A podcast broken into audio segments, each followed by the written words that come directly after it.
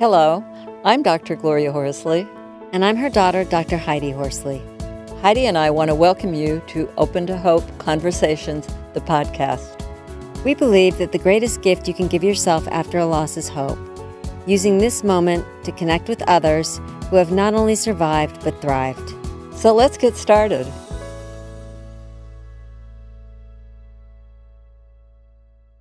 Welcome to the Open to Hope Show. I'm your host, Dr. Gloria Horsley, with my daughter and co host, Dr. Heidi Horsley.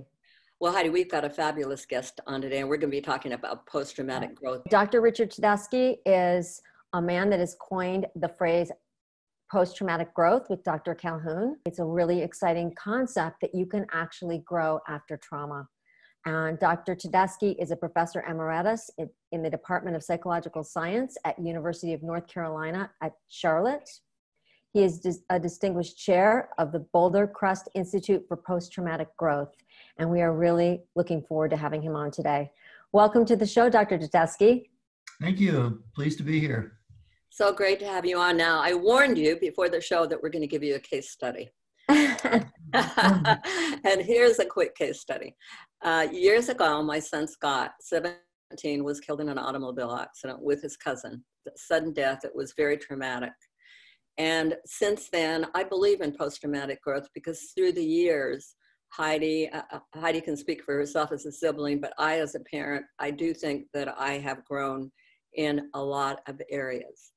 But suddenly we get a new trauma coming on with the coronavirus and everything going on with that.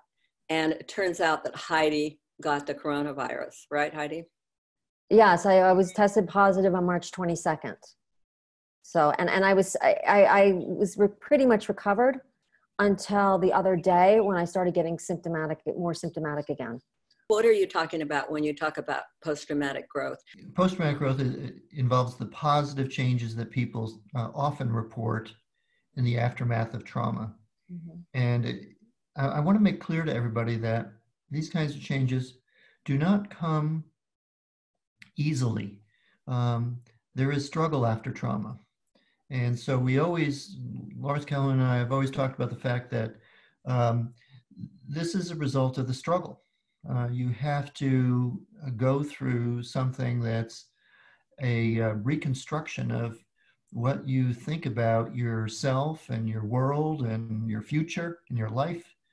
And that's not an easy process. So it takes people sometimes um, a very long time to move through that kind of process. And and, um, and in some ways, it may be a never ending process. It's a continuing process throughout life. Being a trauma survivor of whatever the trauma might be, uh, the death of a loved one or or a serious or life-threatening illness or an accident or injury or combat or whatever it might be um, this this process is is similar for people um, in certain ways. Um, people have to uh, go across through a process of uh, ruminating about it, uh, trying to think about why this happened and what's going on, and uh, being disturbed by all these intrusive thoughts. You have to learn how to calm yourself down and be a better emotional regulator. You have to find meaning and purpose in the aftermath of all this eventually. And I think maybe that's, you know, for you, Gloria, maybe for you too, Heidi, maybe that's what all this is about that your work is you know it has been for the past several years um, you have you've come upon a way to give meaning and purpose um, to the death that you've experienced and um, and in pro- in the process you've benefited so many people and given back to so many people and that, that's what the meaning and purpose is that we talk about it has a service component where other people benefit from what you've gone through. So what you've gone through is not in vain for you and for others. Mm-hmm. So that's a, sort of a crucial uh, long-term outcome of post-traumatic growth. Mm-hmm.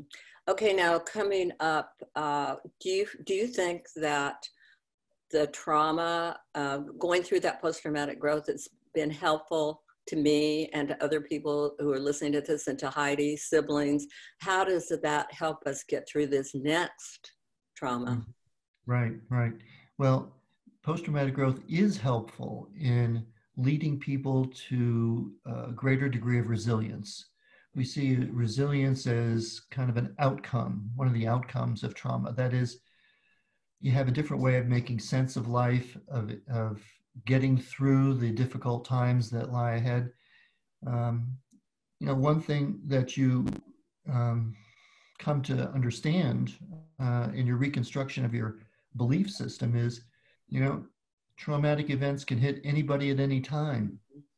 You're not immune. And that's scary, mm-hmm. but, but, also kind of equips you uh, in a way to face the things in life, uh, maybe with a little less shock when they happen. I think for me, when I first got coronavirus and was quarantined to my room, I did exactly what Dr. Tedeschi is talking about. I went back into my brother's death and I said, How did I handle that adversity and that traumatic experience? And let me call upon some of the things that I learned from that and some of the ways I grew and use them today.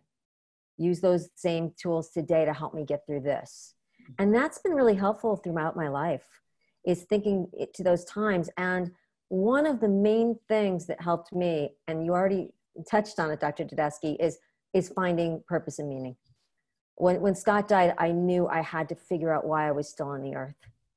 And because the pain was so great, I didn't know how I was going to survive or even if I wanted to. So one and, and like you said, it's a journey. And I think it's really important for people out there to hear that because what I find the most for people is that when I mention the idea of post traumatic growth, there's immediate pushback if the trauma just happened and like i'm not going to learn anything from this and i'm not going to grow and this is insulting so you know I, I like that you said look it's it's a journey and it's difficult. Right. And and i'm glad you you pointed that out because it's a matter of timing. Um, early on in the aftermath of uh, uh, like the death of your brother for example i mean it's hard to hard to imagine you know nothing good coming what good can mm-hmm. come of this? You know this is just the worst thing in the world. Um, so it takes time and it takes things that happen during that period of time it's not just that time heals all wounds or something mm-hmm. like that. what happens and what hopefully happens is there are people that enter your life there are people who respond to you and support you and offer up in s- some subtle ways the um, the indication that there's still something worth living for, and there's still some reason I'm here, and there are people who care, and there are people I have an impact on. There's the people around you make such a difference in these circumstances. Mm-hmm. Well, difficult time right now for people who've had a loss during of the coronavirus, but other losses. I mean, seven seven thousand people die in the United States every day. So there are a huge number of people who are maybe watching this that have had a loss during this time. How do they uh, stabilize themselves if you, as they begin the journey? Well, uh, we mentioned uh, calming or emotional regulation, finding some way. Uh, for some people, that's physical exercise, working out physically in some way. For other people, it's more meditative activities. I'm a great believer in meditation. I think that's very important. You mentioned yoga, which is a meditative kind of activity and physical at the same time. It provides both those things to you. Um, so there's that part. Uh, finding someone to talk to, uh, a disclosure process um, where you you find what Lawrence Calhoun and I call the expert companions in your life. I was just talking before this hour with a, a, a couple whose uh, daughter died uh, a little less than a year ago and um, they were just on a, a trip with some uh, friends of theirs um, to the beach. And they were just so touched by the fact that these friends a group of these friends handled the situation so well for them because they were just present for them. They didn't mm-hmm. force them to do anything have to do it. They were just understanding and present allow them to feel whatever they felt do whatever they wanted to. Those are the expert companions. So mm-hmm. that's important and then you have to think about your own life story. I mean, where it's going to go. You know, this is a turning point, and you know, which way is it going to turn? Which which direction do you want it to go in? Make some decisions for yourself. Say, okay, do I want to just curl up and die? Do I want this all to just kill me? Or do I want to take it somewhere, even if I'm not sure where right now? So mm-hmm. making those kinds of choices emotionally about what you want for yourself and your future, that's another important part of this process. Mm-hmm. Mm-hmm. I, I like that. And I have to say, one of the things that I've found has been the biggest gift I can give bereaved parents that I work with and that I speak in front of is to let them know about your research because and that, that children and teens can benefit you know can, can grow because what happens is when a, a child dies parents are terrified that their surviving children's lives have been destroyed forever mm-hmm. and that they're ruined and that they're over and this brings them so much comfort to hear that they will eventually grow in, in profound ways you know it's surprising to me how much better kids are at this process than adults mm-hmm. very often. Mm-hmm. Um, kids have such a wisdom about them, um, and and adults, I think, sometimes fail to recognize that their kids just know that they have a life ahead of them to live, and they're and they're and kids are usually, if you give them a chance, uh, very compassionate. Mm-hmm. Um, they certainly understand the emotional tenor of things. So um, kids can be a, a very important uh, factor in the family in terms of actually helping to guide the family in some ways towards a better future in the aftermath of these kinds of situations. I you love know, it. Pick up and live. Well, Dr. Tedeschi, I want to thank you so much for being on the show today. And I want to say to everyone who's watching this, open yourself like we call it open to hope if you don't aren't feeling hopeful right now just open yourself to the idea there may be hope and i would say to you open yourself to the idea that there may be post-traumatic growth we're not asking you to embrace it we're just saying if you've had a recent loss tuck it away tuck dr tedeschi's name away he's all over the internet he's got wonderful information on there and just keep keep that somewhere in your mind. And Dr. Tedeschi, how can people get in touch with you? They can get in touch with me at bouldercrest.org. Uh, uh, that's a uh, foundation for actually helping um, uh, military veterans and first responders with trauma that I've been associated with for a few years now. Um, so you can contact me there for sure. And, um, and I've got some books out there, one on helping bereaved parents. It's been out for a long time.